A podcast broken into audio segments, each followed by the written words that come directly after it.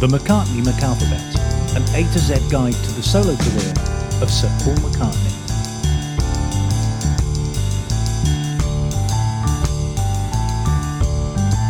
Hello there, you're listening to the McCartney McAlphabet. I'm David Fgrave.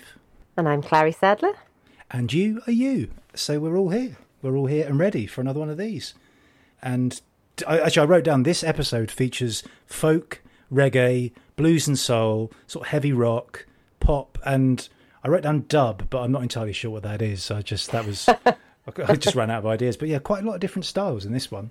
No trip hop. This no episode, trip hop no. this time. No, I, I didn't feel very convincing saying that. So, but yeah, it's it's good to be back for another one. How are you? You okay? All good, all good. Very excited to get into the seas. Yes. How many letters have we got left after this? How many letters are there in the alphabet? 26, 25, 26, 43, yeah. 20. We're all right. We're all right, yeah. But this evening we have eight songs to get through. I say, I say get through, which makes it sound very negative. I mean, in a positive sense, we're going to be enjoying talking about these eight songs. Or at least enjoying talking about seven of them. I'm, try, I'm trying to work out which one that would be. There's no biker like an icons this time. I think we're pretty much liking most of these today, aren't we? Most, I'd, I'd say I, I'm strongly liking six and a half of them. Okay, I'm intrigued as to find out what that is. I, I have my suspicions. I have my Hmm. I have issue, a slight issue with one, but we'll we'll get to it when we get Okay. to it. And as we say, this is C, so we should play the little sting. A, B, C, D, C. Not to be confused with Little Sting, who's like a sort of midget version of the guy who fronts the police, um, who I'm a, I'm a big fan of. But yeah, so C this evening or this morning, depending on when you're listening, now C will start. And we'll start with Check My Machine. Hi, George. Morning, Terry. Hi, George. Morning, Terry.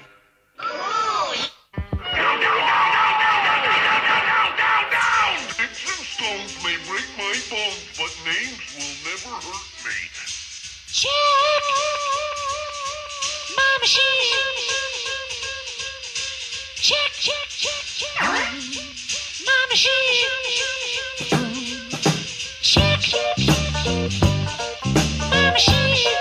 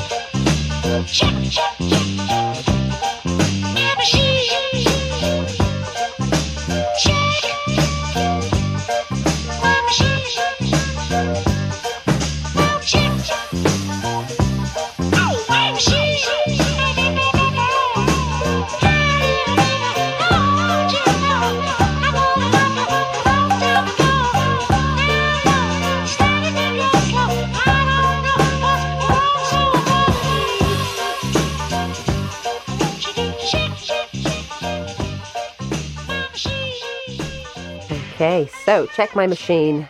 B side to Waterfalls, It's true, yeah. which of course both featured on McCartney 2, which we discussed a little bit in the uh, the last episode. Yes. It did come up with bogey music.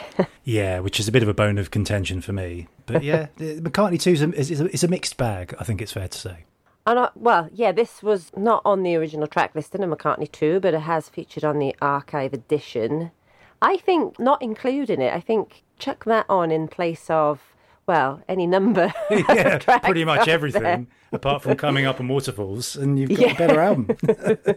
No, but maybe like put put it on in, in place of Dark Room or something like that. And yes. Yeah, I think so. Yes, it's, it's a good one from me. It's, it's a good uh, a good review from me. Mm. All in all, I like the simplicity and kind of just.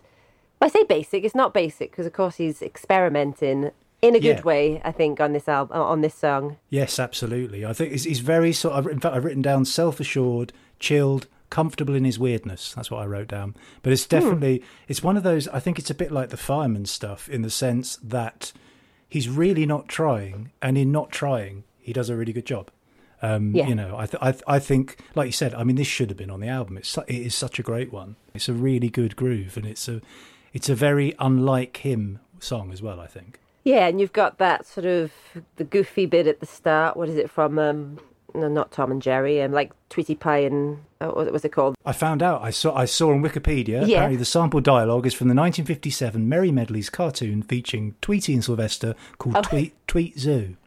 Um, but I always assumed it was the Flintstones because Yeah. it sounds really like um, uh, Barney Rubble. But that's It does. because it's Me- it's because it's Mel Blanc and he did the voice of Barney Rubble, so it all makes sense.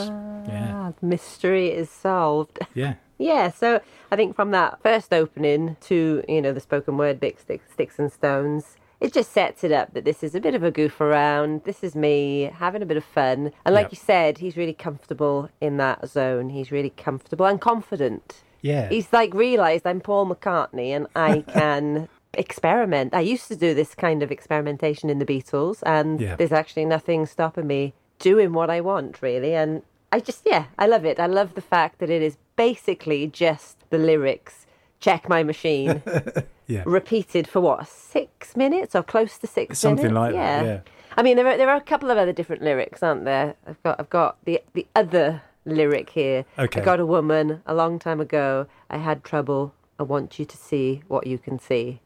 So he doesn't scan so well when you say it out loud. doesn't scan so well out loud. yeah. I could have done without that. I think it, I think just keep checking my machine all the Yeah. way through. Well, and also it's a bit like that thing, isn't it? Because like with Temporary Secretary, that was a bit of a, a sort of club hit more recently, and I think this one has been played a lot as well. And I, I guess it's uh, again, it sort of um, predates uh, what was coming because music has gone a lot much more down that route now, particularly dance music. So you don't need much more. You know, it's just a groove, isn't it? It's just a groove song. Um, and the fact that it was essentially just a sound check. I don't know if you've Yeah. read that before. That it's just Yeah. literally him try checking the machine, checking. The, you know, most people just go one two, you know, or something. And to be fair, actually, because I think the lovely Linda on McCartney as well, that was a sound check as well. So he Yeah. sort of kept the theme with this one with McCartney too. But yeah, even at his sound checks, he's better than anyone else. Bastard, unbelievable. So he was what 37, 36, Oh. 37 when he wrote this. I don't want to talk about it because every time I hear that, it, just depresses me. It's just, it's just ridiculous. So at this point, he's basically almost finished Wings. You know, Yeah. this is. Well, I think he recorded it in '79, released it in '80, so it's ten Yeah, years yeah. on from Abbey Road and Let It Be. I mean, it's just mad, isn't it? I mean, what he's managed to fit into that time, and he's not even yet forty. What I also appreciate about this side of Macca, this is what I would have, I probably would have loved McCartney too if it had all been stuff like this. Yeah, yeah, me too, definitely. Because it's like drastically so different from, well, anything that he had done before, but anything that anyone in, you know, 79, 80 was doing. And you're right, it sort of hints at what was to come with the dance music craze and sort of Yeah. even like hip hop kind of influences. You got the sort of, I mean, I don't know how you describe them, but that, that kind of like robotic beeps and things Yeah. throughout, you know, it's kind of just feels like a hip hop sort of Yeah, yeah precursor you know it's it's uh, pointing at what was to come And I'm sure I'd, I'd heard this before, but then I couldn't find the source for it. But I'm pretty sure, you know, the sort of banjo thing you can hear underneath most of the song. There's like a riff Mm-hmm. going around. What it is is a loop on the mellotron. So I don't know if you've ever, and in fact, it, this sort of reminded me of. I don't know if you've ever seen. There's a video of him. I, I know it was uh, used around the time of the promotion for Flaming Pie, but also he did a similar thing when he did uh, Chaos and Creation at Abbey Road. He goes around his studio and he demonstrates like all the equipment. And he has a go on the Mellotron and he does this sort of thing where it sounds like a sort of um, German march and he's doing like voices over it and stuff. And I think that's what this is essentially. It's just a loop. The banjo loop when you hold the key down is the basic groove of it. So yeah, I've there are various videos online of him sort of showing you around the studio and he'll do things like he'll play the intro to um, Strawberry Fields because that was on the Mellotron. So it sort of Yeah. reminded me of that. But yeah, I believe that's what it is. Um, and yeah, um, it's sort of intriguing. I wonder what is on there really because it's I mean it's recorded in his studio in Scotland, I believe. Um, yeah and yeah, I know we've talked about this before, but I'm not sure on the podcast. I know there was a thing he used to say to John Lennon in the 60s um, about doing an album called Paul McCartney Goes Too Far.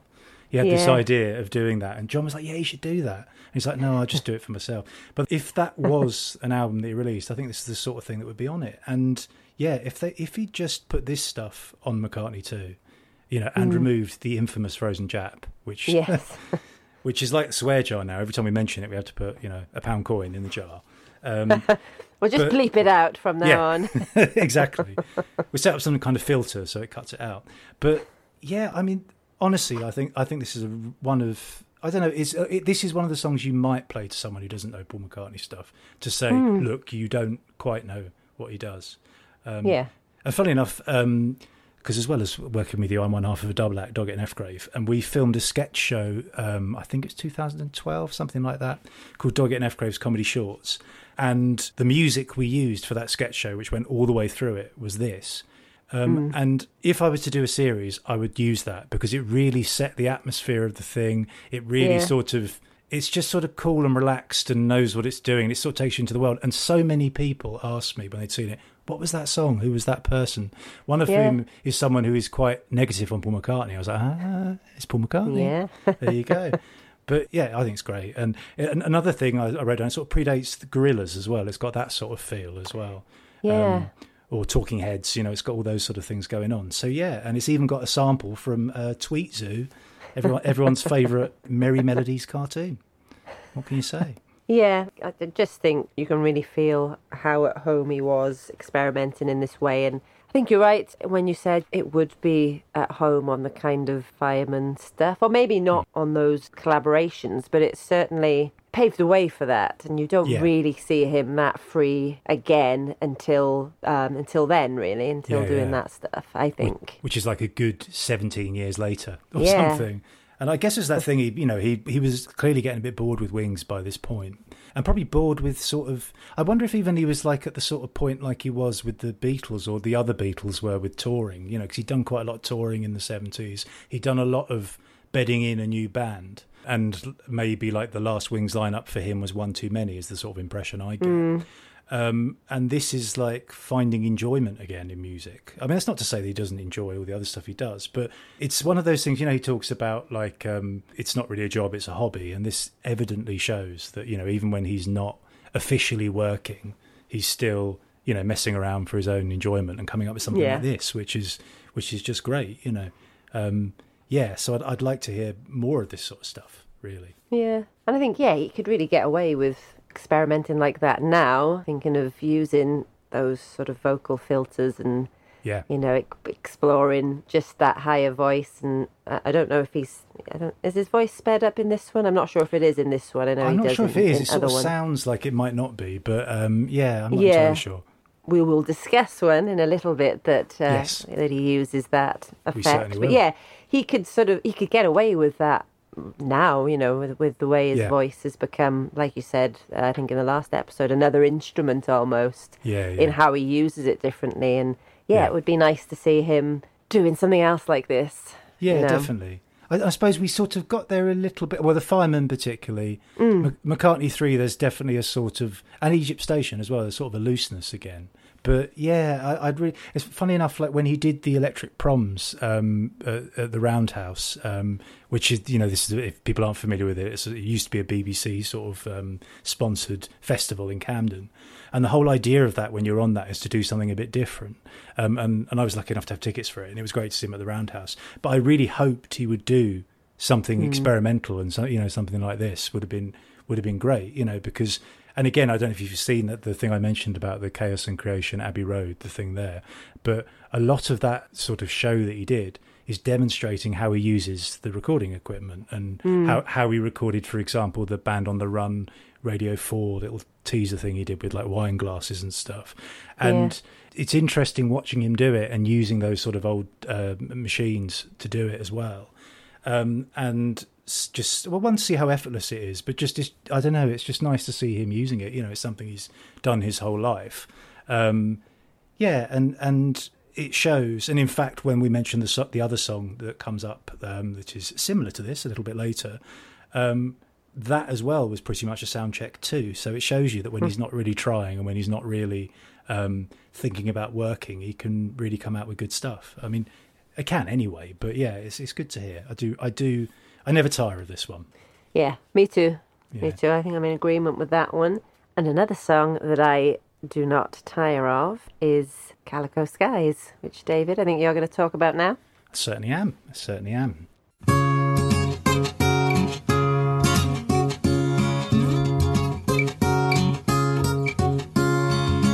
It was written that I would love you from the moment I opened my and the morning when I first saw you gave me life under calico skies. I will hold you for as long as you like. I'll hold you for the rest of my life.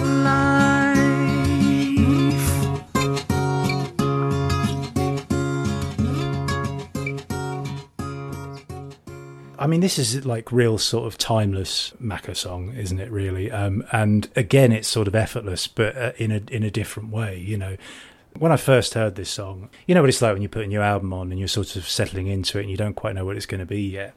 This one, I mean, I can't remember the first time I heard it exactly, but it's just it's just a perfect song, really. He wrote it in 1991 recorded it in 92 and then released it in 97 so apparently he wrote it when he was on holiday in long island um, and there was hurricane bob i believe it was and there was a power right, cut. yeah. yeah and he just so for about a week with no power sort of inspired him to write some more songs. And he wrote this one he wrote wine dark open sea apparently then as well uh, which is a, a song from off the ground. Um, but yeah, I mean, again, we've talked about this before about him sitting on songs, but he recorded this one in 92 when he was making Off the Ground and decided, well, it doesn't really fit with the style of that. And then sat on it till 1997, which is crazy because, uh, again, if this song had been on that album, it would have really changed the album, I think. But then having said that, it does really fit on um, Flaming Pie. it does. It's just a really beautiful love song, and it's one that obviously means a lot to him because he's sort of revisited it quite a lot. Um, he does it live quite a lot as well, um, but in a full band version. I'm sure you probably heard, Yeah. which I like, and it becomes a bit sort of quasi sort of Irish folk song, which is fine. But then I was listening to it um, today, and he actually is even doing a bit of an Irish accent. And you start going, oh, come on, Paul, you're sort of being a bit pastiche now. You know, this Yeah. this song is better than this. You know, you don't have to mm. signpost it.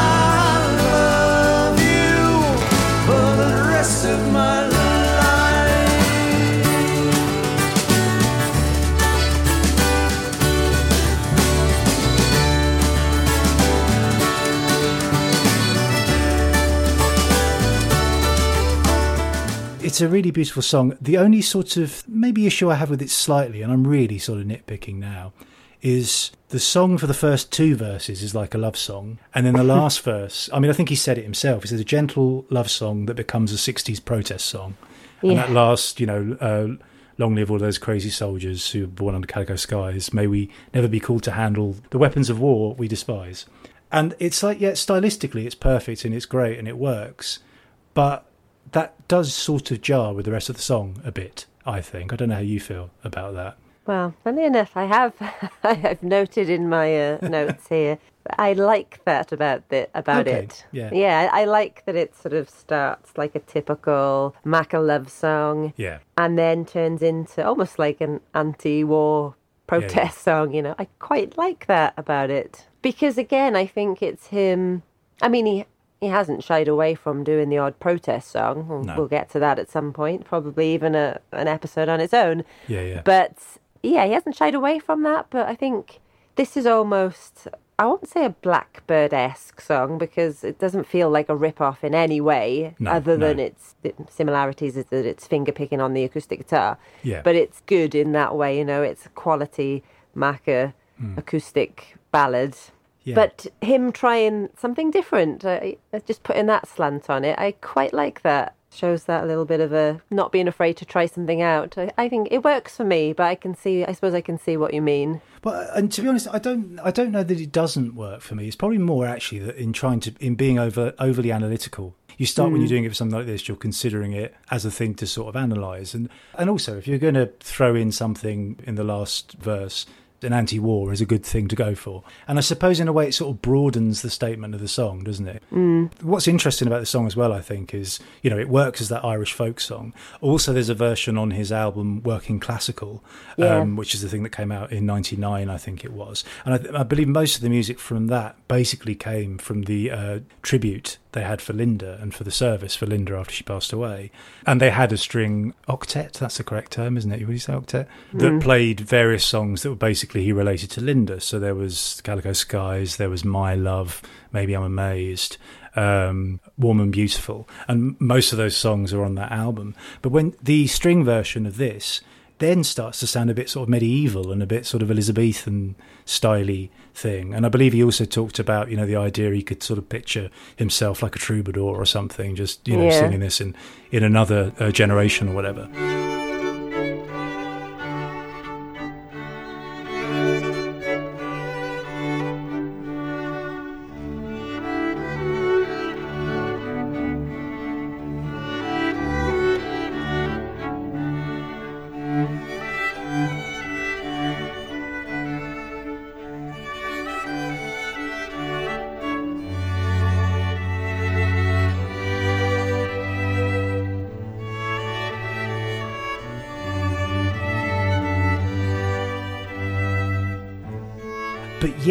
It's got a real timeless quality to it. And for the guy who wrote Blackbird in you know '68 to come out with this in '91, you know, it's Yeah. it's one of those moments when the inspiration absolutely kicks in. You go, yeah, that's Paul McCartney, that's that guy, still able to do it.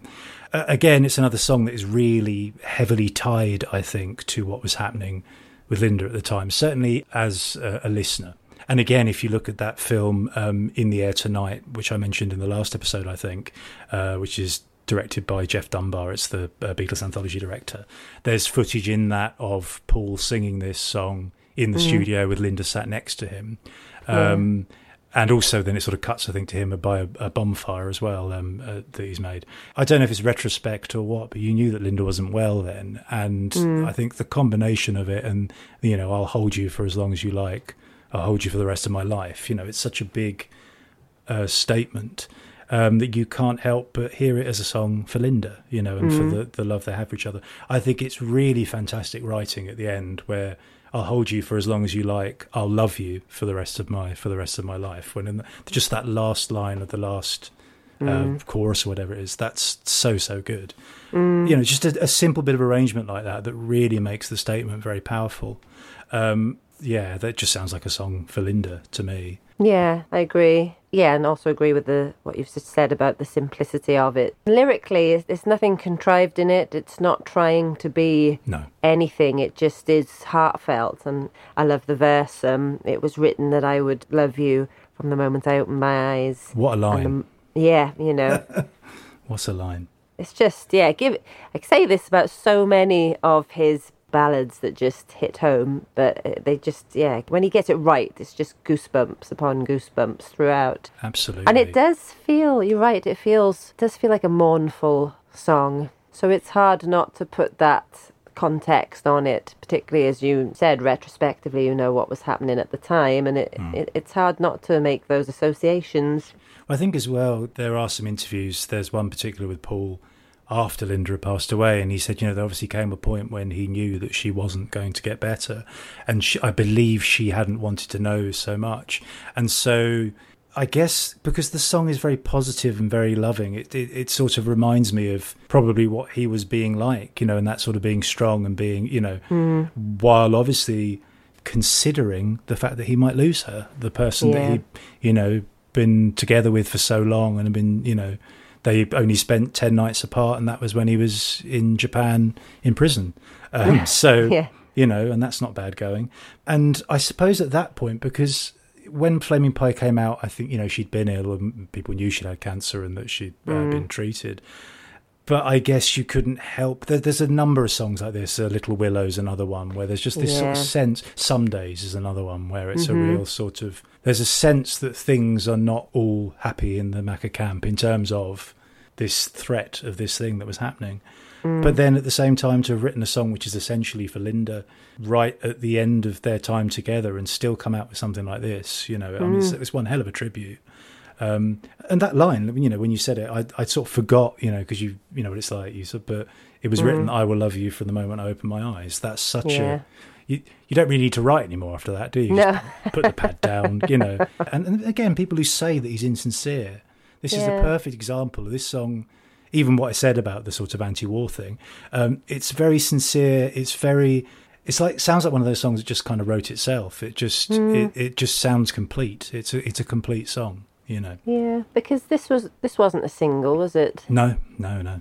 I mean, I love Flaming Pie for the most part. uh, You know, Yeah. the whole album it, it's got that that vibe, isn't it? That Yes, reflective, yeah, almost mournful um, throughout. And Hmm. yeah, this is a high point on that album for me. It, maybe Yeah. that that's why people are saying he's insincere. They need to hear more songs like this. This is definitely Yeah. a song I think you would play to someone, Oh, absolutely. Yeah. you know, to show this is what he can do. It's not just a high point on the album; it's a high point in his career. This song, And that- Definitely. and, that's including the Beatles stuff. And yeah, like you say, this is a good example for the people who say, "Oh, you know, he's not done anything for years," or you know, this sort of idea. This is a perfect example. And in a way, it's a shame that more people don't know it. Hmm. Because probably beyond the real Macca fans, you know, it's not that well known, really, which hmm. is a shame. But then I, I also, I don't know if you ever thought about this, but I wonder what it would be like in years to come, like when he's long gone and we're we're all gone, how his entire career will be seen. Whether hmm. it will always be that sort of Beatles and then him, or will the lines sort of blur? You know, will it just be this guy who wrote all these things? I don't know. You know, it's interesting to Yeah. think how it will all be regarded in the future. Yeah, I think, I don't know, if you think about, I mean, obviously we're still here now, so we're still kind of doing it to a degree, but just in the way that, like we've mentioned before, John Lennon, when he was shot, when he had his life cut short, tragically, Yeah. he was kind of out of the public eye, really. He wasn't in, the, he wasn't Yes. the flavour of the month anymore. He was kind of, you know, he was in semi retirement, even, wasn't he? It kind Mm-hmm. of yeah. hadn't been doing very much, and yet, in the wake of his death, so many of his albums and his work, and, and it was all of it. I don't think it was just Hmm. the Beatles. So I think it'll get, it'll be revitalized, and people will listen to it with sort of fresh ears. Yeah. Well, it's the thing we've often said about people not celebrating people until they're gone. That's when people mm. suddenly realise the sort of value that they give. And I, I guess with John, because he has Imagine as well as the song that is very much associated with him, I, I wonder what the Paul song is. I mean, you might say maybe I'm amazed, but you know, mm. I guess time will tell. But will will there be you know certain key songs that will be Yeah. the ones that are him? You know. But yeah, I mean, this is it's just such a lovely song, and it's it's one you never tire of. And the idea of him, you know, in, in a power cut, you know, writing this song, it's just a very sort of romantic, beautiful Yeah. sort of thought. I've noticed as well. He said a lot. A lot of the songs he tends to write are when he's on holiday, which is interesting. Yeah. So again, it sort of comes with that um, thing of not seeing it as work. You know, Yeah. just that's when he decides to write things, which is The guard interesting. is down, and Yeah. Yeah. But you think, if anything, he might be wanting a break. But you know, that's when he writes his stuff. Is yeah, it's it's interesting. Oh, and the thing we haven't mentioned, of course, is that it's produced by George Martin. Yes. Um, and recorded on the same on the same day in the same session as Great Day and When Winter Comes, which is the song that didn't appear until McCartney three in 2020. So that was a successful day, wasn't it? Really, recording. It's nice to hear reading up on it and seeing that they collaborated again, uh, Macca and George Martin. It, it's nice because you sort of think, as you're listening back, yeah, yeah, is that some of the added magic? There's just something Yeah. that clicks with them. It's the thing we said about uh, Beautiful Night in the other episode about, you know, you've got Ringo, you've got George Martin did the score, you've got Jeff Yeah. Lynne, you've got Linda. And I think particularly because Paul and George Martin worked very heavily together in the Beatles, didn't they? Sort of more so than John ever did or, or George ever did. You Yeah. know, they would actually, Paul would sit there with George Martin as they came up with the scores. So they were obviously, you know, they've know hmm. what to do with each other. And I, I like the idea as well of like Paul turning up and playing a new song to George Martin. And I like that as well. I believe it said, you know, they said when he did the score for Some Days, George Martin remarked, oh, that's, that's a great song there, Paul. Yeah. He must also still find it kind of remarkable that Paul would write all this wonderful stuff. But yeah, hmm. just such a great team, weren't they, really? And I think, you know, you've played in bands before, you've collaborated with other songwriters and myself as well. And when it works, hmm. when it works well, and when that sort of, when you are a team like one unit, it's just easy, isn't it? Easy and effortless. Yeah, it's one of those things you can't fake that. It just hmm. it just has to be the right people, and I guess the Beatles were the perfect example of that because Yeah. you know it's the nice thing that Paul says quite a lot recently. You know, they're four corners of a square. I he said of Yeah. a circle. Then I don't know my shapes, but you know the, the square falls in if you lose any of them. Hmm. When you don't have to explain things to each other, when you you know musical shorthand, you just yeah, it's this it's a thing to be envied and. And I, I guess that's the thing that Paul, to a greater degree, sort of lost as he went into the hmm. seventies because Wings came and went, and okay, he had Denny and he had Linda, but I guess when you've been associated with something so big, you know, unless you're working with people who are of the same ilk, there's always going to be that sense of well, he's Paul McCartney over there, and we're the band. So hmm. yeah, I guess with people like George Martin, those are the kind of people where they did sort of grow up together. So they aren't overawed by each other. They're in the same way, Yeah, you know. yeah. And I guess it's it must be nice for that. The funny thing about George Martin, I, I don't know the, the facts off the top of my head, but again, actually, how young he was. I, I'm, I, you know, I think he was only sort of in his thirties when they were producing with the Beatles. Yeah. So you know, you sort of picture him as being much older. Um, but he Yeah. wasn't really that much older, you know. I guess it's the posh accent helps. Yeah. But yeah, Calico Sky is a great one. Lovely song. And now for something completely different. uh, cut me some slack.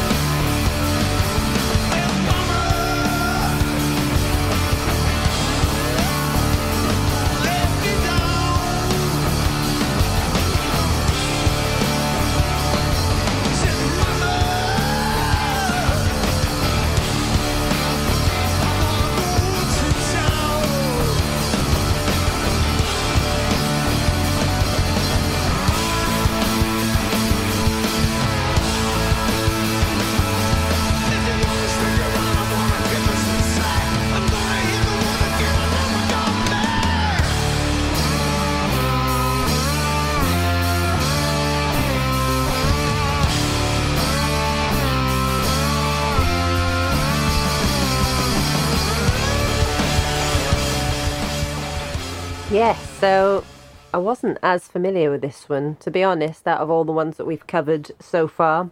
Yeah. I really had to do my homework on this in the beginning. So I'd known that there was history there. I'd known that uh, Dave Grohl was obviously a, a big um, Macca fan and that they'd sort of collaborated before. I think um, it just for fun, he'd ask Paul McCartney to drum on one of his one of his Yeah. songs, just for fun. Yeah. I think, and did Macca say like, but but aren't you a drummer? Yes. You know, Why do you want me? And it's like, Yeah, yeah. well, because you're Paul McCartney. you know? yeah, yeah. And also, I mean, Dave Grohl, I think it's fair to say, is a is a fucking good drummer. Hmm. so, but then he's very positive about Paul's drumming. I know he says it's like a very distinctive sound, which he described it as sort of almost losing control of it. I think it was something like that, but but managing to sort of hold it together. I sort of know what he means. Yeah. you can tell Paul really enjoys playing the drums, which is which is a nice thing. Like he doesn't enjoy the rest of it. I think he just enjoys playing, really. yeah. Yeah, so cut me some slack. Macca has described himself as he got asked to contribute to this song for Dave Grohl's film, a 2012 film called Sound City. Yeah. And according to Dave Grohl, it was just he invited Paul McCartney in for a jam, as you do. You've said yourself previously. Imagine having those kind of phone numbers in I your know, exactly. in your mobile. Yeah. And yeah, and this this song kind of came out of it. It was like a three hour jam, and then by the end of it, they'd written this. I say they, it was Dave Grohl, Paul McCartney, and the remaining members of Nirvana. So I think that was the the moment that Macca said, "Oh, it dawned on me that I'm in the middle of a Nirvana reunion, Yeah. minus Kurt Cobain, obviously." As, as if his life wasn't surreal enough. Yeah. Like- And suddenly he's in Nirvana. Yeah. So yeah, I mean, imagine that just coming up with a track like that out of a jam. No, I know. And that is just very jammy. Yeah, exactly. Yeah. pardon the pun. But um, yeah, and I like the song, and I like the fact that it sounds like a Nirvana song. It's grungy, it's hard, but it also sound doesn't sound out of place with Macca doing it. His vocals, particularly on the there's that charity event. I think it was for New York Hurricane Sandy. Yeah, yeah. I think the event was called like 12 12 12 or something, mm. which was a, a charity concert in like December 2012 Yeah. and that is where I've been listening to it most while doing the research for this. You know, he's there on the little box guitar, which is cool. Yes. You've got Dave Grohl, rest of Nirvana there. Cool. Yeah, yeah. and then he, ju- you know, there's that moment, isn't there, with Macca where you slightly be concerned. I think you alluded to this last time. Like, Yeah, yeah. where's this going to go now? Are you going to be doing finger pointing and Yeah, dad yeah. dancing and uh, Yeah. oh, how is this going to go? And actually, Well, he just nails it. really, really pulls it off. Yeah, his voice is, you know, I'm thinking it's like 2012, so he's getting into later day vocals slightly. Put this into perspective, he was 70 when he recorded Yes. this. you know, it's like that's that's you know, that's like a granddad. And here he is doing some sort Yeah. of helter skelter for the new millennium. Yeah, Because there was a lot of stuff. I, I know, like prior to this, there were some rumors going around that he'd, be, that he'd done something with the members Hmm. of Nirvana, and then instantly, obviously, you get the sort of the anti-Paul Brigade going, "Oh, here Yeah. we go," and like again, the idea like he'd like enforced himself on them, like he phoned them up and said, "Hey, do you want to, you know, want to reform Yeah. Nirvana?" You know, like he would do that. It's like no, they asked him, you know. But um, yeah, like you, the, I mean, the first time I actually saw the song was in that concert for Sandy thing, and it was just brilliant. Also, I like as well because sometimes with like the gigs he does more recently, he sort of dresses a bit Beatlesy. You know, he tends to start with like a jacket on, but in that concert for Sandy, he's just like wearing jeans and a white shirt or something. Yeah, yeah. But he looks, as I've often seen, like in him in soundtracks, he looks a lot cooler when he's just, you know, not trying when he's just being himself Yeah. again. Um, but yeah, I mean, yeah, he really, really nails it, and it's very, very cool. And the combination of him sh- uh, screaming and Dave Grohl screaming, and Grohl being such a great performer, drummer Yeah. that he is, yeah, it's really, really very cool. I, I prefer the live version to the I do. actual recording. Yeah, I, th- I think the sort of basicness of the lyrics is a bit more obvious in the studio version. Hmm. Um, but that's not to say that it isn't still great. And there's that bit I don't know if you've seen uh, in the film where they're doing the backing vocals for it. I'm of paraphrasing it, and uh, it's, I think it's Dave Grohl and it's Macca on the mic. And and Dave Grohl says, "Oh, I wish it was always this easy." And then Paul goes, Yeah. "What it, what it is, you know?" And you're like, "Oh yeah, you're Paul McCartney, aren't you? For God's sake!" And also, it's produced by Butch Vig, who's the Nirvana producer as well. I believe produced Nevermind. I think that's right. I sound like someone's dad now. I sort of vaguely know the facts. yeah, I, I love it when he does stuff like this, and, and I think maybe he was freed up a bit as well by the fact because he'd started doing Helter Skelter live a few years prior to, to that, which is another one of those things where I think the first time he did it was um, Glastonbury, and you've got Yeah. that moment when it starts of like, is he going to pull this off? And then he really, really does pull it off, and I find even like more recently as well, um, as his voice has got a bit more tired.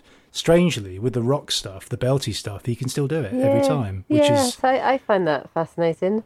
yeah, I guess it's that thing of, but I don't know really. I suppose you know it's understandable that the sort, the more sort of gentle, softer stuff might start to go. Show the wear and tear. Yeah, But this is a kind of person who's you know spent his entire life just belting this stuff out, hmm. and has always really pretty much been able to do it. But it's yeah, it's it's very cool. I, I like it when Paul rocks out. For all the naysayers who thought that it wouldn't be good, it was it was really great. It wasn't one of those moments where you go, "Oh God, what are you doing, Paul?" No, not at all. And it got to in Canada, it got to 27, and in Poland 28. Now, you know, if you think Yeah, they weren't well, Macca and Nirvana, I'm guessing they weren't trending at the time. There wasn't a No. resurge of, you know, it wasn't like No. a, a Nevermind anniversary or anything. So, you know, No. for it to do that well, I mean, God, I'd love to have number 28 in Poland. to be number twenty-eight in Poland. That's that's a that's a personal ambition. and also, it won a Grammy for best rock song. So. Um, yeah, for a thing that was just essentially just supposed to be a jam, um, it's, it's really, really cool. And you can tell as well when you watch them live and the other members, Chris Novoselic and Pat Smear, they're all really loving doing it. So there's no sense, like I say, of like, they know Paul's cool. I mean, of course Yeah. he is. You know, why? I don't know why people question this. It's like, you know, he did sing Helter Skelter, for God's sake. This man was one of the one of the songwriting Beatles. Of course he can do it. But it, but yeah, at 70 years old, I think that's quite impressive, really. Yeah, and, and I think you mentioned Helter Skelter there. I I think the bassist um, Chris Novoselic tweeted that, in his opinion, it was a, a, a sort of almost a pure mix of Helter Skelter meets. I don't know if you're familiar with Nirvana's song "Scentless Apprentice," I don't know that one actually. No. but it's it's, it's quite heavy. Right. Um, I was a I was big into Nirvana during Right. that sort of grunge phase. So, but yeah, I can kind of hear that, and because if you think of Helter Skelter, even and God, what a track! Hmm. But that is heavy metal, you know. If you think Yes. of when was that released? 68. Six- yeah, 68. And also, it's the vocal is manic. It's absolutely manic. If you if you hear like, and you can hear it on YouTube, like the isolated voice, like the look out, helter skelter. I can't even do it. You're coming too Mm. Yeah. fast, all that stuff, you know. Yeah. And the man, the sort of manic laughter and everything. It's really full on, and that sort of ish invented heavy metal to a degree, you know. Mm. But it's very impressive that you know what he would have been 26 or 27 or something then, and Yeah. he's still still able to do it at 70 and beyond. um, you know, he's 80 in two years, so. Yeah. So if you were a Nirvana fan, it didn't bother you then the seeing them together. No, gosh, no, not at all. It's a silly question, really, because I know you. I know you're a Mac fan as well. So like, Yeah, no, I think, and wherever Kurt Cobain may be, I think he would be appreciating it as well. You know, I mean, it's Paul McCartney and Nirvana. even you know being those people who were in that band, and obviously you know the Foo Fighters, how well they've done. You can't help but must be like, and there we are, and there's Macca there, there's Paul McCartney mm. there. You know, it's such a such a surreal thing. I like how friendly him and Dave Grohl clearly are. Yeah. Um, and I believe when Dave Grohl broke his leg, you know, when he jumped off the stage or whatever it was and broke his leg, and then he had this um, big throne made for him that he could sit on for the gigs he did. He, I believe he texted Macca to ask for advice because he was in the UK for a doctor, and Macca put him Right. put him on to a, a doctor as well. So he gives he gives medical advice as well, which is good to know. So, shall we move on? I think we should move on. Yeah, So, next step. So, jumping back now to 1993, although I actually believe the song was written before then, we've Yeah. got C'Mon People. Well, we're going to, yeah, we're going to get it right this time. We're going to, really going to raise it to the sky.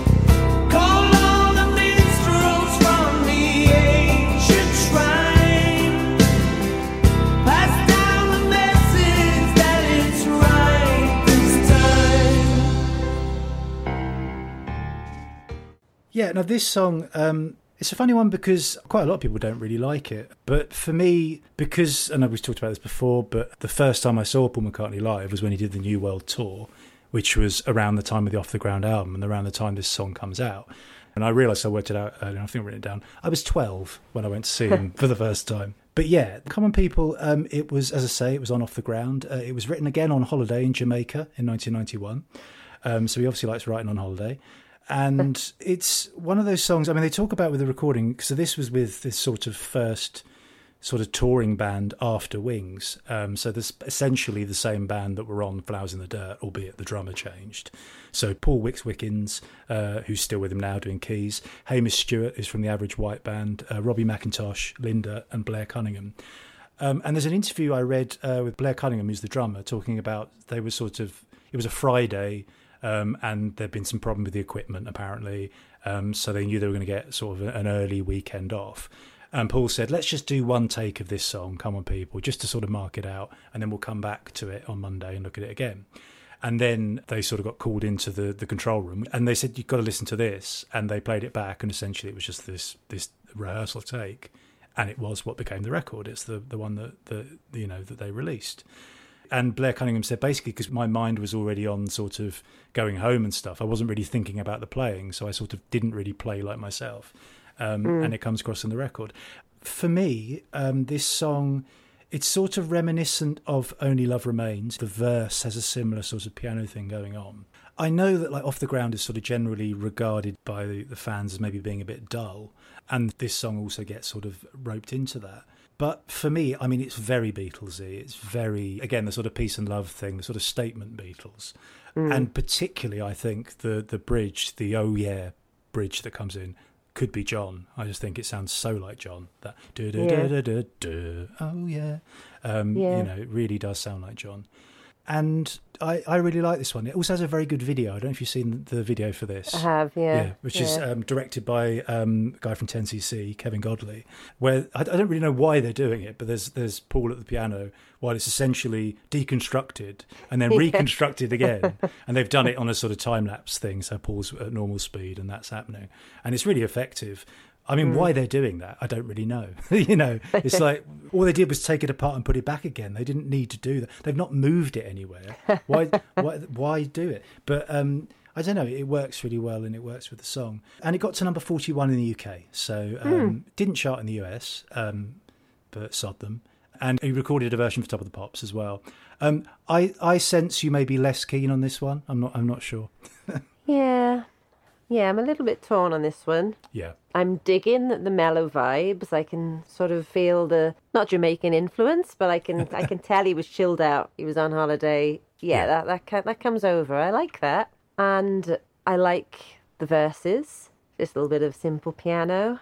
I like that little bassy bit, dum dum dum. You know, where he's just coming Leads in with the, it, the vocal. Yeah, I like that. That kind of and those verses make me feel like it's going somewhere Yeah. interesting.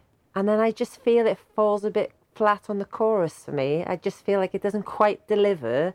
Yeah. I know. I've mean. got all excited in the verses. I'm I'm waiting for sort of a big moment, and it just feels a little bit. I don't know. Dare I say? Boring in the chorus, but I do Yeah. love. You've mentioned the um, the oh yeahs, oh Yeah. yeah, which I love. That sort of brings it back up for me. I. I really love that kind of like musical Yeah. yeah. interlude bit almost. And it's got a bit of um, George Martin yes. orchestration. It was like overdubbed, wasn't it, afterwards? right. Yeah, Which I like. Like as we've said before, it's got all the ingredients and there are elements of it I really like. I wonder if it's made a little bit worse for me, the fact that I find the lyrics a little bit contrived. I know what you mean. Yeah. Yeah, like, you know, come on, people, let the world begin. We've got a future and it's charging in. I don't know, it just feels a bit like this is my pep talk, pat on the back type of song. Yeah. I don't know. I think he sort of, to be honest, when he tries to write statement songs, he struggles a little bit sometimes. I think you know, hmm. it, it, for or like the protesty songs, like we said before, because off the ground is very much he was on the, the ecological sort of kick at this Yeah. point, and with the concert as well. Um, because it started with a, a big film which sort of uh, leads from like you know early days in Liverpool and right the way through and into the Beatles and then into Wings. And then it had a big section an animal rights section where they um, could because I think Peter was connected with that tour. Um, and sort of you know you saw shots of um, whales being hunted and all this sort of terrible stuff that was going on. Um, so he was very much in that kick maybe he sort of like yeah like you say with the verse with the the bridge. It's really good. It's that really good simplistic, like I say, with the it's like the verse of "Only Love Remains." It's just a sort of piano doing Yeah. a sort of um, you know augmented chord or whatever it is. But he'd sort of made the statement he already wanted to make, maybe in the verse, and then there was nowhere to really go.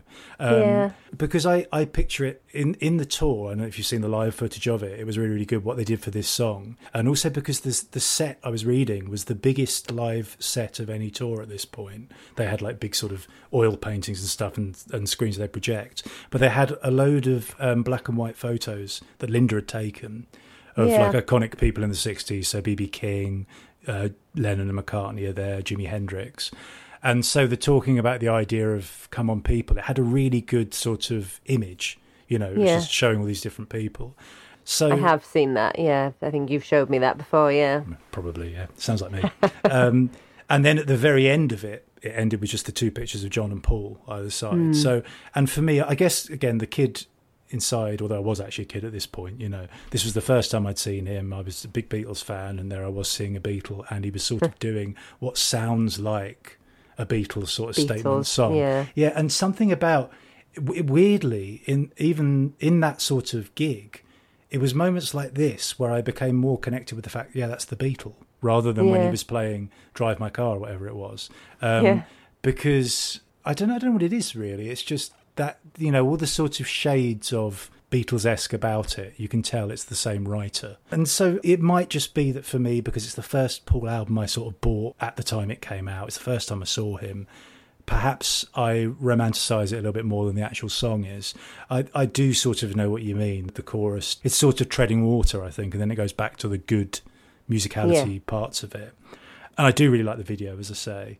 Yeah, so maybe that's it. I do like the, you know, I've sort of, I think we both said in the past, he can do that that lazy rhyme syndrome. In in the verse of this um, song, second verse, I quite like the simplicity of and the obviousness of the rhyme because it feels a bit wordplay. So the bit that it says, um, "While I'm trying to, yeah, I'm crying to, laying on the line. While I'm Yeah. trying to, really dying to get it right this time." Yeah. I quite like that. I like what he's doing there. He's messing with the words. He's he's picking an, an obvious rhyme. Things like that is a nice touch. It's a bit like uh, I always, yeah, no, sometimes think it's me. It's a bit like um, Stra- uh, Strawberry Fields, that Hmm. Yeah. sort of thinking the thought through. But the Yeah. important statement is get it right this time or late on the line or whatever. Hmm. So, yeah, it's got that slight sort of air of thinking as you're singing, which I which I quite like. I really like the sort of the chord and and the, the and when he goes up the octave in it in the verse, it Yeah. really does a lot with very little, which which I I, I really really like but I, I sort of know what you mean, and I guess it's that try. Maybe he had that verse, and and then he realised he was writing a statement song, and then it didn't really Yeah. sort of pa- pan out that way. I mean, vocally, it's bang on. It's another, yeah, flawless vocal. I love it vocally. Absolutely. I wouldn't skip it. It's not one No. that I would skip. It's quite hard to. It's, it's the it's the last song on the album. you just oh, I've gone to the end. Oh, But yeah. uh, I do probably, yeah, I probably sing along to the verses and then just stop in the chorus, wait for it to get back into the verse and little bridge a bit. But and actually, the other thing when I listened to it again, I th- another one it reminded me of a bit is Let "Let 'Em In." It's got that Yeah. sort of because you've got the the sort of military snare thing going on. Also, it's the sort of just holding two notes on the piano with the you know the bass. It's got that same sort of feeling as Let "Let 'Em In," um, which I hadn't really noticed before. Yeah, I, I guess like a lot of off the ground, it's kind of just a bit middling. It, it's fine, but it's a bit. I mean, I, I sort of prefer off the ground to flowers in the dirt in many ways, just because I think the production's a bit better, maybe a Yeah. bit simpler. I think I agree with you on that one. I prefer it slightly, yeah. yeah, which is I think controversial because so many people. I, n- I never really understand, other than the sort of Elvis Costello thing about flowers in the dirt. Hmm. I guess it was a comeback thing. I guess that was probably why. And it was the first time he'd been playing live. But yeah, no, I, I sort of think this is a better album. But I can see why you're not so sure. So I'm forgiven. You're forgiven, yeah. I, I sort of agree with you.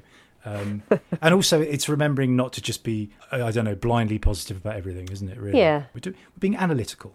and then the next one is practically the same title, but um, with some letters missing. So from "C'Mon People" to "C Moon." Check it, check it, check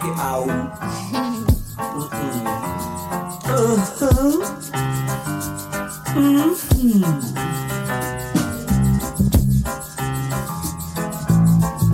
Was that the intro I should have been in? Oh, bo bo bo legend. C moon, C moon, C moon. Is she? C moon, C moon, C moon.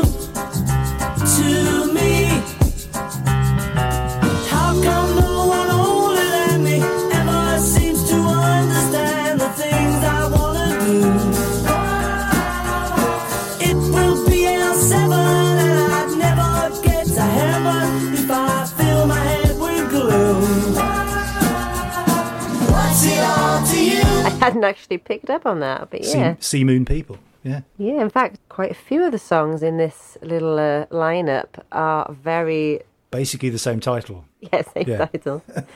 so C Moon is one that I really, really liked. I thought you were going to say d- detest. I was waiting No, for. no, so I'm, I- I'm still waiting for the, the the problem song. So I was like, oh god, what's she going to say? But no. No, I really, really liked it on Right. first hearing it. In fact, I think I first discovered C Moon while listening to the Take It Away podcast and when they discussed it on there. So I don't like it as much. I don't know if that's just because I've I've listened to it quite a lot. I think I liked it for its silliness, and then I don't know, the novelty wore off after a few listens. As it often does.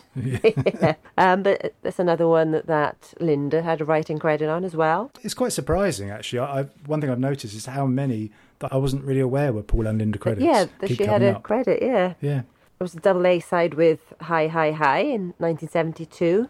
What I thought was interesting, which I didn't realise until doing this research, is that it actually got more of the airplay, Yeah. uh, particularly in the in the UK, because Hi Hi Hi had been banned by the BBC. So Yes. Yeah, yeah. that ended up it reached uh, number five in the UK singles charts, but didn't Yeah. actually get much airtime, or if if any, in the US. C Moon No.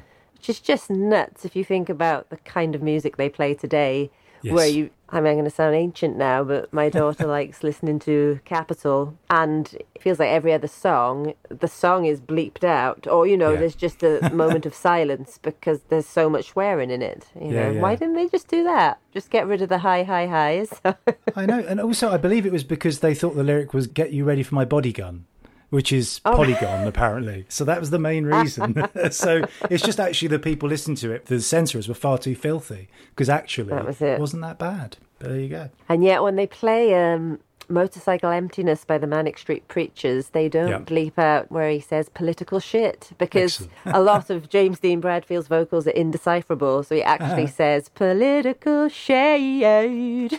And it just, yeah, got through the censor there. That's like Grease Lightning, isn't it? The amount of times they'll show Grease during the day, and there's all kinds of swears going on. All kinds of swears. Yeah. I almost pointed them out to my daughter when we were watching Grease through lockdown. And then I was Excellent. like, never mind. Yeah, yeah, wrong, wrong audience, not for you.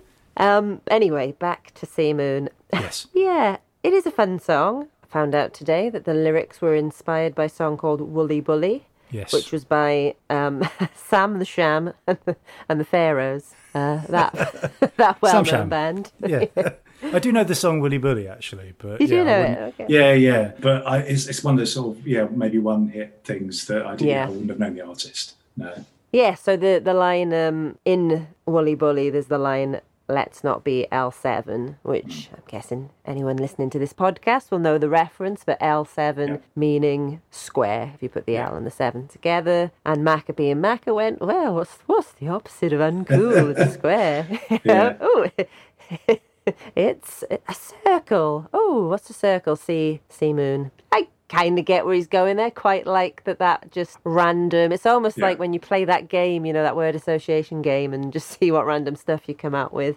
and you have to bear in mind that. he was smoking a lot of marijuana at this point. As well, yes, so, he was you know. very high, high, high. Yes, that's the point. at Yeah, the time of writing it. and I think it's got that because, of course, Linda was very big into reggae, wasn't she? Mm.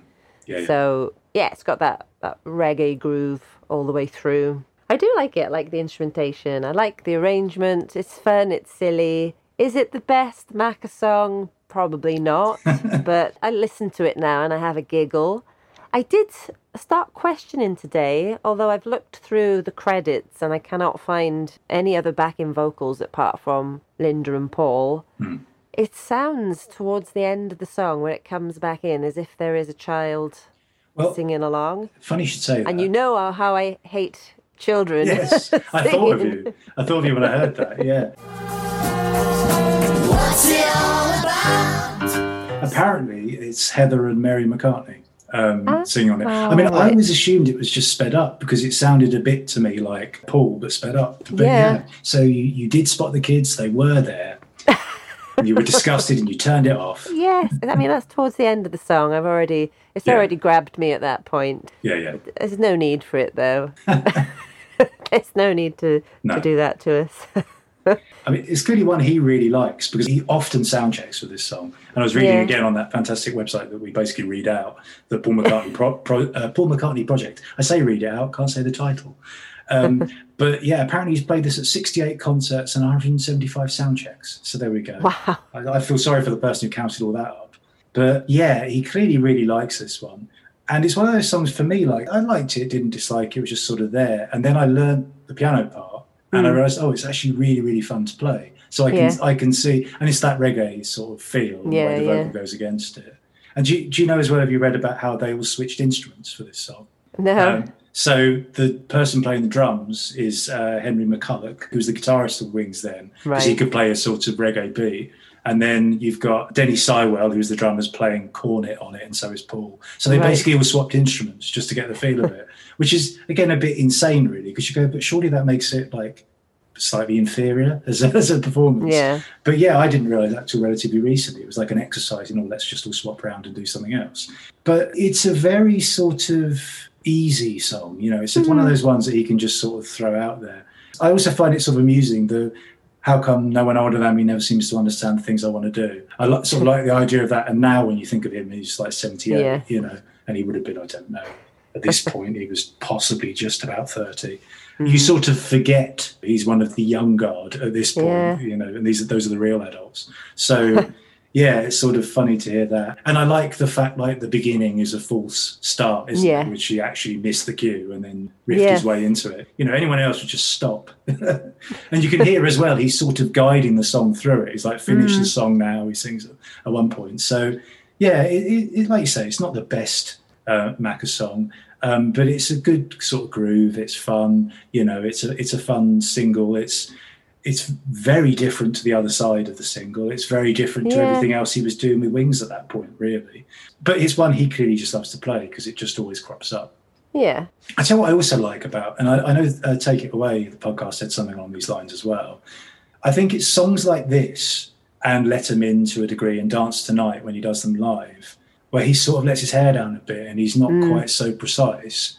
And it's the thing that, I mean, maybe not so much now because his voice has got a bit more wear and tear, as we've said, but I like that he always plays around with tunes, that he plays around with the melody, he does that sort of Yeah. thing. And with this one, he'll be doing sort of quasi sort of um, Jamaican accents and stuff. He's Yeah. just, he's just, you know, possibly a bit racist, to know, but Yeah. um, but he's just sort of relaxed and enjoying the playing it. And and again, I suppose it's a bit like what we said about Check My Machine. It's when he's just relaxed and doing it that you can hear the effortlessness of it. I think really, you know, and Hmm. they pull off as sort of simple reggae sound quite well. I think Yeah, I think so. it's a good sort of wings pot boiler, should we say? Yeah. And it is one I find myself humming around the house, you know. It's it's the one that's been in my head all day. Yeah. Listening to these today, yeah, dun, Yeah. dun, dun, dun, was that bit that gets Yeah, but and it's on the surface like the lyrics seem to be, oh, it's a it's a Paul story song, and then you realise that they're just nonsense, really. You know, Yeah, like uh, exactly. I'd never get to heaven if I filled my head with glue. What's it all to you? You know, it's Yeah. just the the ramblings of a of a stoner having fun, playing some reggae. basically that's his entire career, isn't it? His entire Yeah. solo career. The ramblings of a stoner. yeah. But I I have ended my notes with least favorite part: children singing. No, just no. God, you must hate uh, Inchworm then. It's kidtastic. I, I've always had that thing where I'm like, yeah, I don't like kids singing. But then I realised I spent a lot of my time teaching kids to sing, doing singing Yeah, and like, true. what am I doing to myself? You know, not only did we do a musical theatre course, you and I, but we teach kids to sing we don't even like it. I don't mind it when you know, like Michael Jackson, because he could sing. You know, Hmm. Yeah, oh, Like, when, yeah, when yeah. they when they can sing, Yeah. it just tends to be, and like a lot of you know songwriters will use it for that sort of little novelty factor that they sound a little bit cute Hmm. and off key. But I just don't hear. I don't hear the cute. I just No, just hear hear the off-key. off key. Yeah, yeah, just irritating. Yeah, I know what you mean. I think the only sort of good example I can think of is the uh, Pink Floyd one, uh, Brick in the Wall, because they're a little bit sinister. Yeah. But yeah, I, I know completely what you mean. It's like the film Lost Boys, where they go in, "Thou shalt not Yeah. kill," or whenever they're singing that. That works because it terrifies me. Yeah, exactly. Yeah, any horror film you see where they're like singing a you know a nursery rhyme oh. a cappella, of yeah, that's just creepy. Yeah, One, two, Freddy's coming for you, and, and that Yeah, kind of thing. okay, let's talk about something else now, so I don't get nightmares tonight. yes, So we'll do another "Come On" song. Not "Come On, Yep. People" though. This time No. we're going to do "Come On to Me." That's not me asking you, David. That is the name of the song. yes. Okay.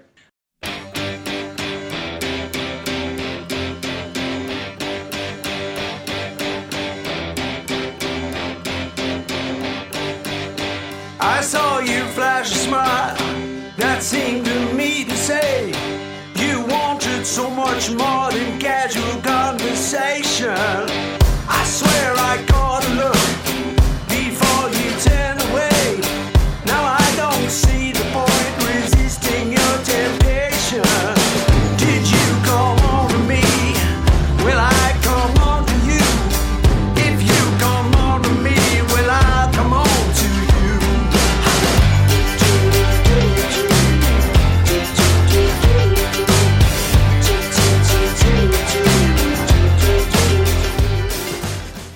yeah, come on to me. Uh, so we're coming pretty much bang up to date for us anyway. At the moment, this was out in 2018. Uh, It seemed to be a very horny year for Paul because he had that and he had for you. I don't know what was going on at this stage of his life. Yeah, this song was uh, the first I heard of it was when he did um, the carpool karaoke thing with Yeah. the man who shall remain nameless. We- We're not going to say his name in this this podcast because we're not going to glorify the man. Um, but I'm talking about James Corden. I've done it now. Um, but yeah, it featured on that. Because he did a gig at the Philharmonic pub in Liverpool, which is a pub that John used to drink in and they used to go to in the 60s. I don't know if you've ever been there.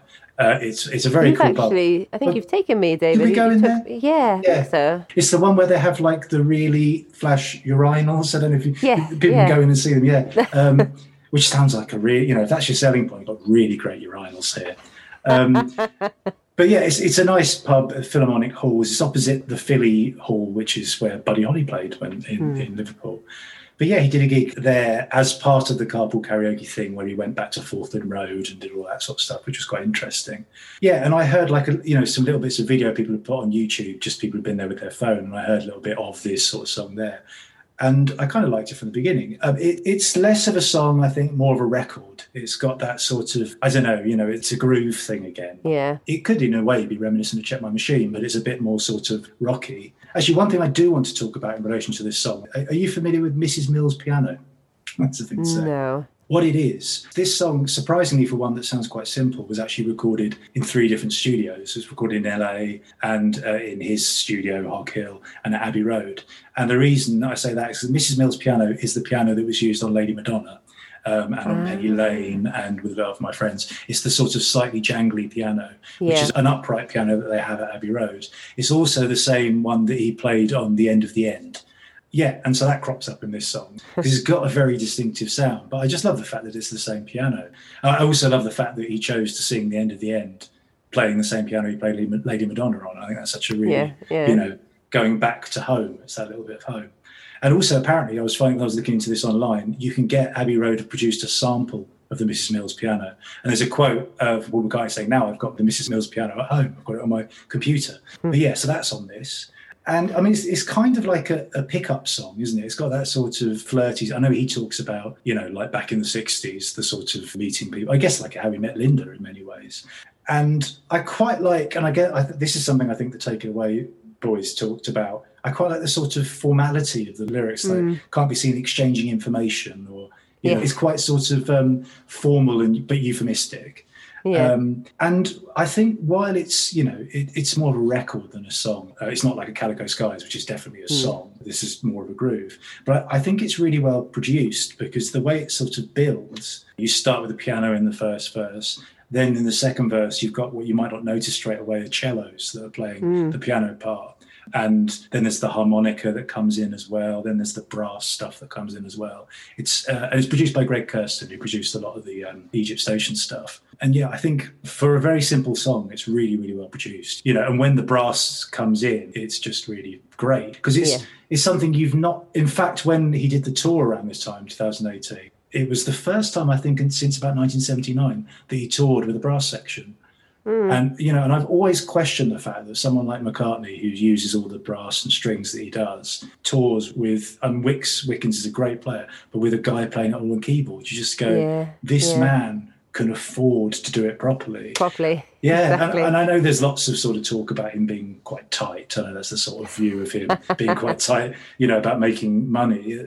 But yeah, I mean, it was so good hearing it with the brass section again. And if you look at any of the gigs that he did around the time, like the one he did in Grand Central in New York, and just the general ones around this, it's, it's made so much better for the brass section. You know, and- Definitely. yeah, and they, they were playing on this. They were playing on um, Wings' song "Letting Go."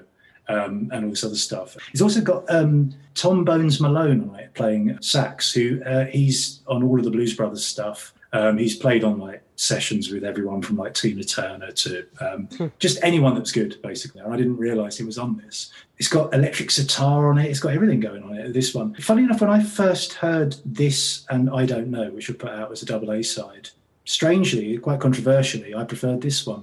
Um, because my initial thoughts when I heard I Don't Know, I think it was just the introduction. It reminded me of Don't Look Back in Anger. And I had this sort of like, oh yeah, okay, I can see what he's doing, but it felt a bit it took it took a little while to grow on me. Now I think it's a really great one.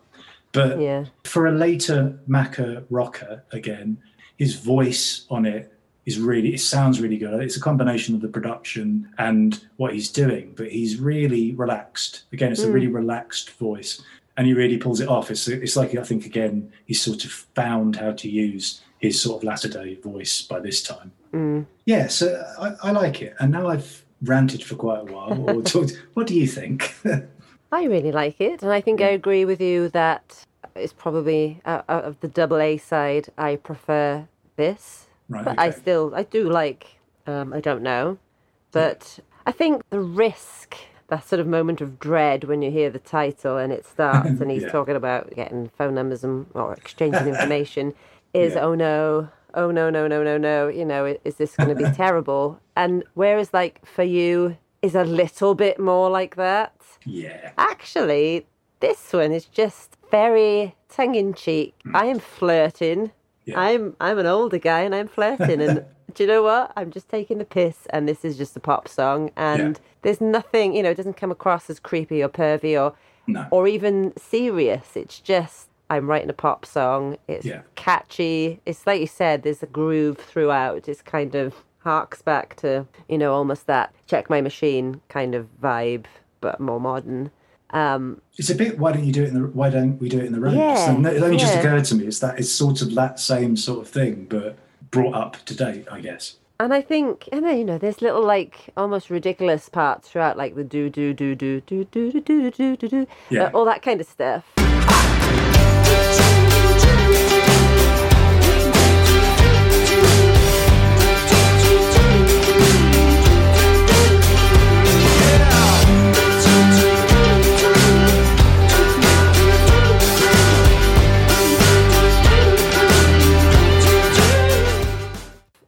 It, which builds and builds and builds. But it, Hmm. you know, it's supposed to be, and like, like you said, it's really layered and it just keeps kind of piling on. Hmm. But like, when that horn section comes in, Yeah. just really makes it for me. it's Yeah. like, ah, this is brilliant. Yeah, and you know, it's like the stuff he did with Rihanna and Kanye West. How can you just fit into to a vibe? You know, something know. that fits into the modern day charts in this era of uh, streaming and all that kind of stuff. But actually, it doesn't feel out of place. And if you had taken someone like, oh, I don't know, Harry Styles, yeah, yeah, and he had recorded it, I don't think anyone would say anything other than what a good song it was. Yeah, yeah. You know?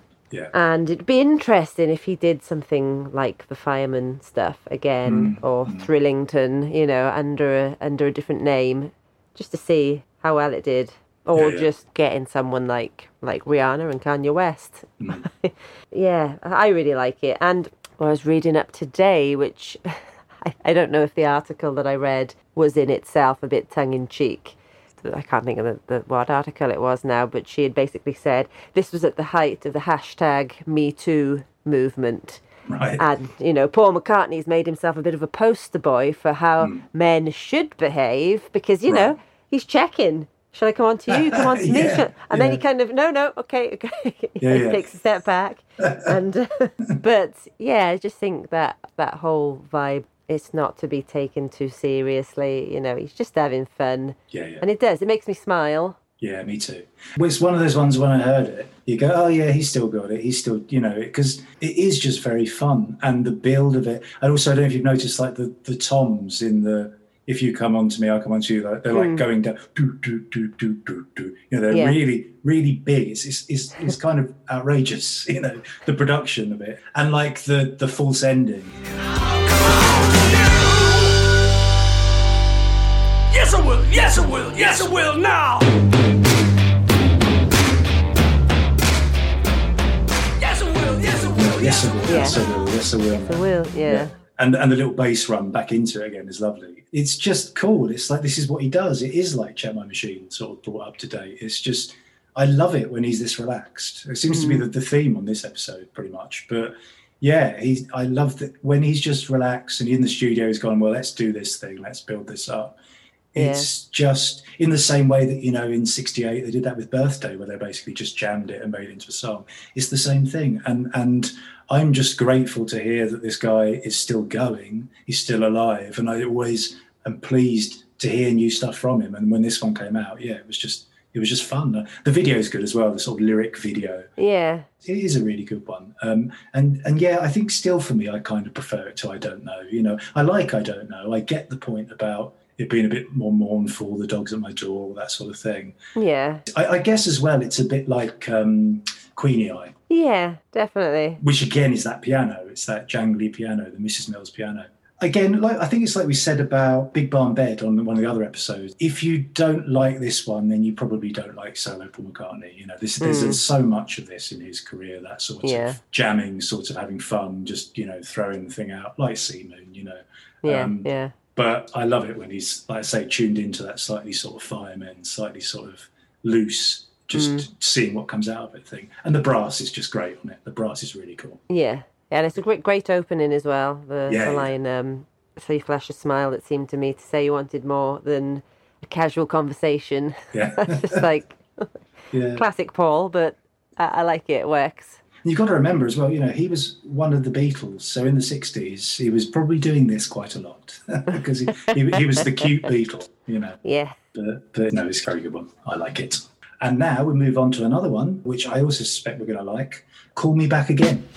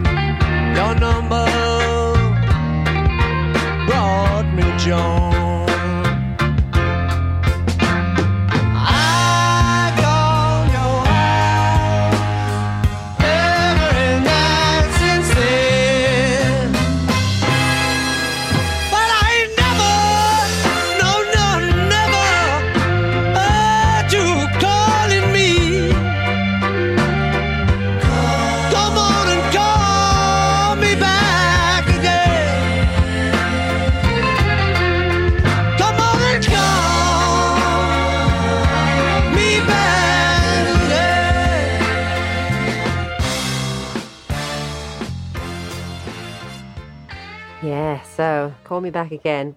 Probably my favourite of the bunch that we've done today. Okay.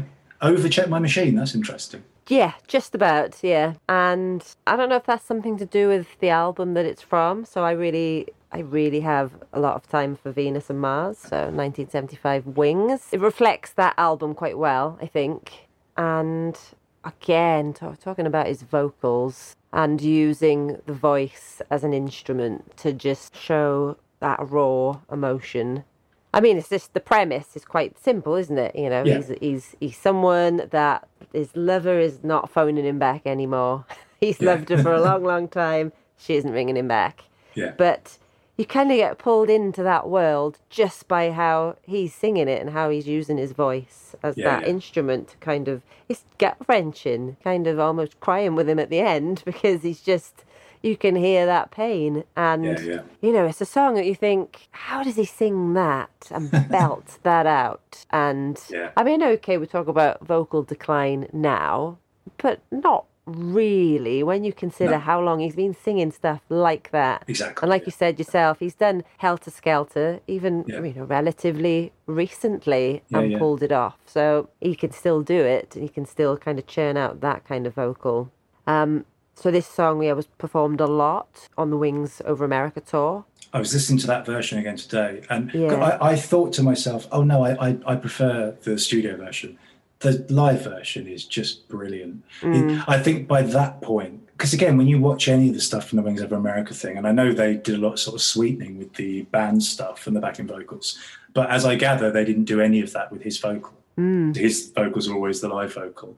And the way he sings this song, it's both belty but also kind of relaxed as well. yeah and there's a tenderness isn't there as Yeah. there as well yeah and, and I love the sort of it preempts more the "Why don't you call me?" because Hmm. it's, it's a trick. I wrote down a couple of songs to remember about this. It's a bit like "Say a Little Prayer," the um, Aretha Franklin song, Yeah. or six three four five seven eight nine, the Wilson Pickett song, where the backing vocals actually finish off the title.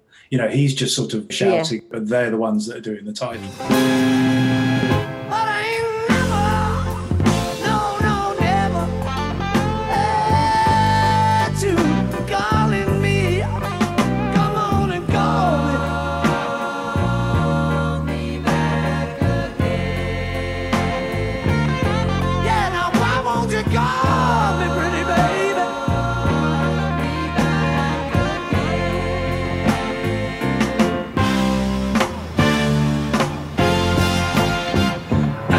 Sort of frees him up to do all the stuff that he can do.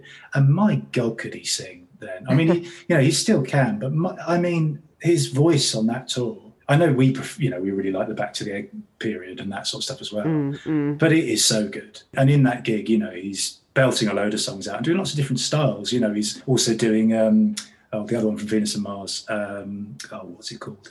You gave you gave me the answer yeah yeah you know, so he's done that sort of one. And then he absolutely nails this blues soul thing. The man was just an incredible singer. I, I don't think he gets enough credit for how versatile a singer he's been across his career. Because I know they say he's sort of pastiche often, but this to me sounds like a completely genuine stylistic, you know, it's, it's a good blues soul song. And it's just effortless. It's great. Yeah, it's really good.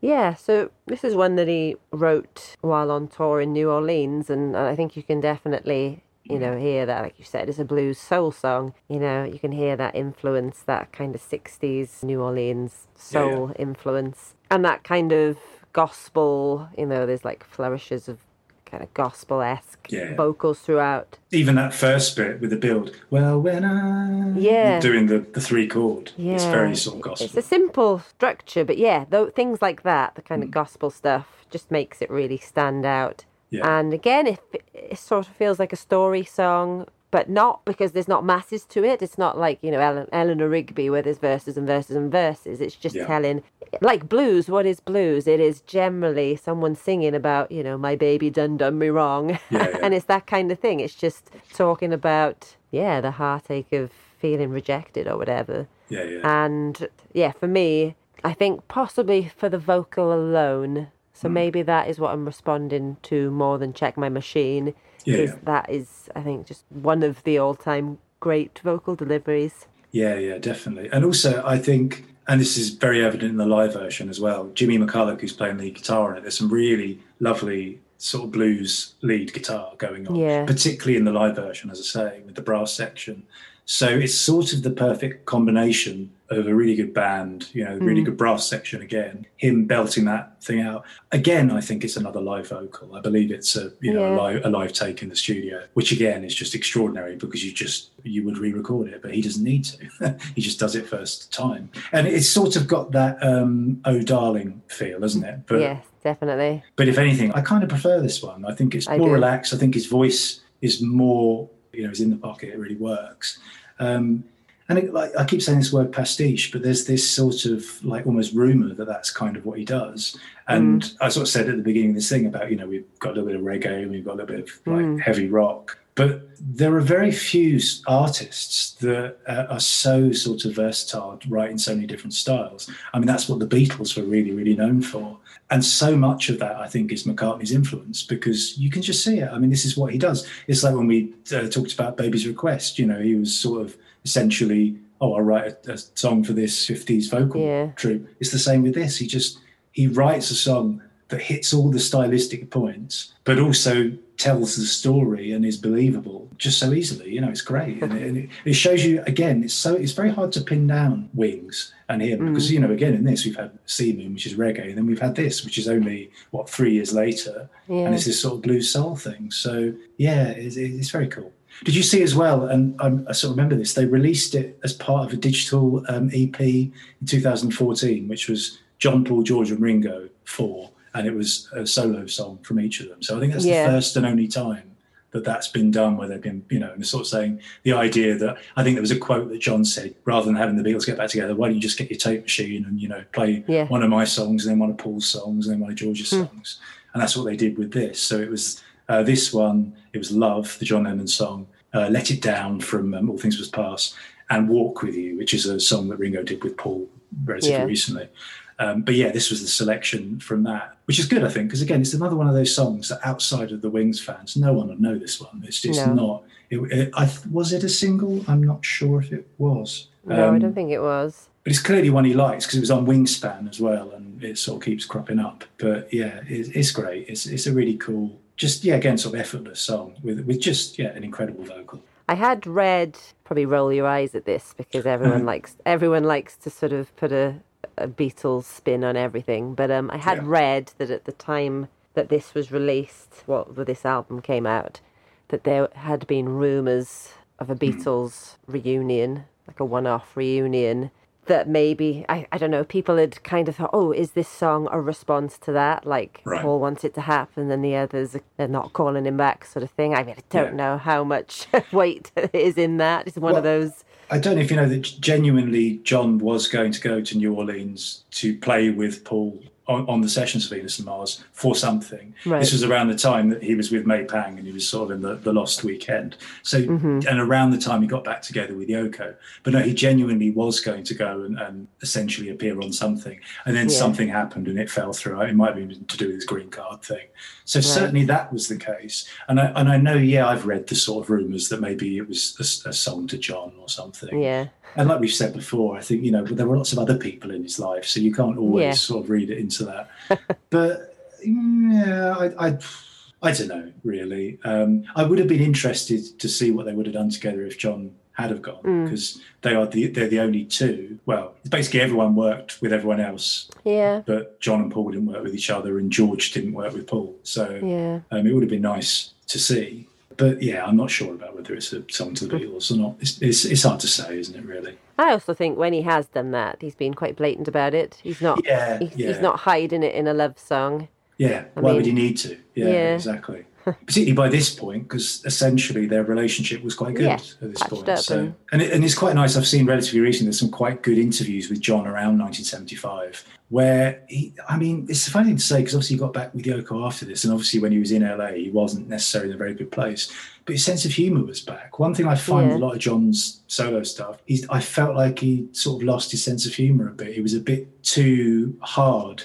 Um, Mm. and, and yet at this point where you hear him, there's an interview with um, Bob Harris where, you know, and, and Yeah. you know, and there's a point when Bob says, oh, you know, the big question is, oh, the Beatles can get back together again. And John's really like relaxed and like, well, Yeah. you know, and it's, it's nice to see because I think you don't see so much of that generally. Hmm. So yeah, it would have been interesting to see what would have happened in that alternate universe if he had turned up in New Orleans, and maybe he would have Yeah. been on this song. Who knows? It's nice to see that they were more friendly by then. You know, after all hmm. the terrible stuff that gone on. Yeah, because they had jammed together, hadn't they? Yes. I think what, what that um The toot and a snore, isn't it? The, the yeah. toot and snore. I mean, it, It's which is a little bit Yeah. yes. Kind of want to forget that that exists, but Other than I think it's quite nice the moment when you hear the two voices together again. Yeah, You know, yeah. even even if it is such, and if you don't know about it, it's you know, again, Paul went to visit in LA and they booked a studio somewhere, and they're all quite clearly on coke or whatever. Um, Yeah. And uh, Stevie Wonder's there as well. I think Harry Nilsson. So it's quite a band, Yeah. and they're doing "Stand by Me." And I, I like the sort of quotes where John says, "You know, everyone's trying to be cool for school, but they're all clearly just looking at John and Paul, going, oh, they're playing together again." You Hmm. know? So it's, it's nice to hear, but it's not. I mean, you wouldn't release it, would you? It's No. not. It's not good. I think Paul's on drums for that again, so that's another He one of those moments. Yeah, yeah. where he's on the drums. But he loves it. He does. well, shall we uh, move on to the last song of the evening? I think we should. So, talking about John, he will probably come up while we mention this track. We're going to talk now about coming up.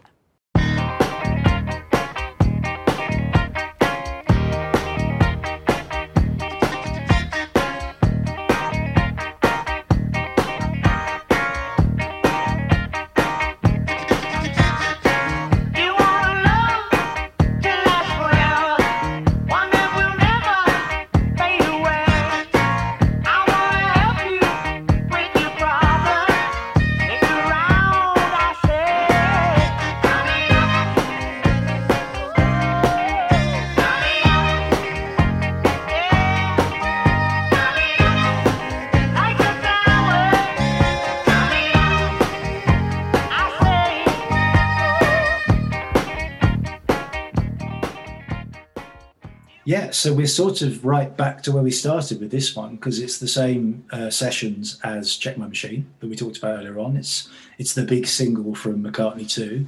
And I hadn't realised until I read into it today that, like Check My Machine, it basically started with him recording the drums first Hmm. and then him working out the song around it, adding the bass, adding the thing, coming up with this thing, which is ridiculous, really, because again, it's it's a it's a great pop song, it's a great single, and it's one, like you said, mentioning John that John heard, and it was one of the things that sort of inspired him to get back in the studio in 1980 to do Double Fantasy, and he was sort of like. Oh, you know, fucking hell, Paul's done something good. Now I have to go and do something as well. Um, it's sort of the best of that sort of McCartney 2 thing of synthesizers and everything that's going on there. It's like a sort of check my machine, but a little bit more organized, a little bit more sort of put into a, a more stricter sort of song structure. It's also got a great video. Um, you know, it's probably one of the best, I think, solo videos. And I watched it again today. Yeah, me too. I'd forgotten how funny it is because what's great, and if you haven't seen it, there's essentially 10 Maccas as a whole band and then two Lindas. And he's playing everything from Beatle Paul to he's Hank Marvin and he's uh, the keyboard player from Sparks. And it's great because all the characters are interacting with each other in really nice ways. He's doing very funny stuff. He's funny as the guy from Sparks. And Who, who is the drummer? Who, who is he as the drummer with the big beard? I've heard, oh, G- Ginger Baker is the one that I think people have talked about. Right, right. Um, but yeah, it was a very funny performance what he's doing. Um, and yeah, and if you and it's good if you sort of tune into it and you see the Sparks guy doing his thing with a very sort of serious face and the Hitler tash. it's a really good video, and it's also quite clever because I know they had some issues with this because it's got like light programming because they had to do it to make it look. They obviously he filmed it on the hmm. same set, and there are various sort of light changes. So they obviously programmed the lights to make this work, so it's the same sequence, so it all hmm. matched up. So which again for 1980, that's quite quite Yeah. And it's also a rare one because you don't normally see him just singing, just holding a No. mic and singing, and he's and he looks very sort of at ease. And I mean, again, he was 38, which angers me slightly because oh, for God's sake, you know, only 38. But yeah, it was a number two hit in the UK. Uh, It got to number one in the US, albeit the B side version, which is uh, Wings live in Glasgow. Um, because basically, I believe the record company weren't convinced that it sounded enough like him, the normal version. Really? Yeah, and they thought it was a bit too sort of out there, whereas they thought that was a better version. So he didn't know about this, um, and that was the one that was pushed. That got to number one there. And the live the live version's fun, uh, you know, and, and it's good the brass stuff. But uh, you know, the, the weird version, like John said as well, the weird version's the better one, I Yeah. think. What do you think about it? Do you- I presume you like this one, or I do, yeah. One of my faves off McCartney 2. again, that is not necessarily big praise. well, one of, it's, oh, it's definitely one of my, you know, one of my top two because there's about two.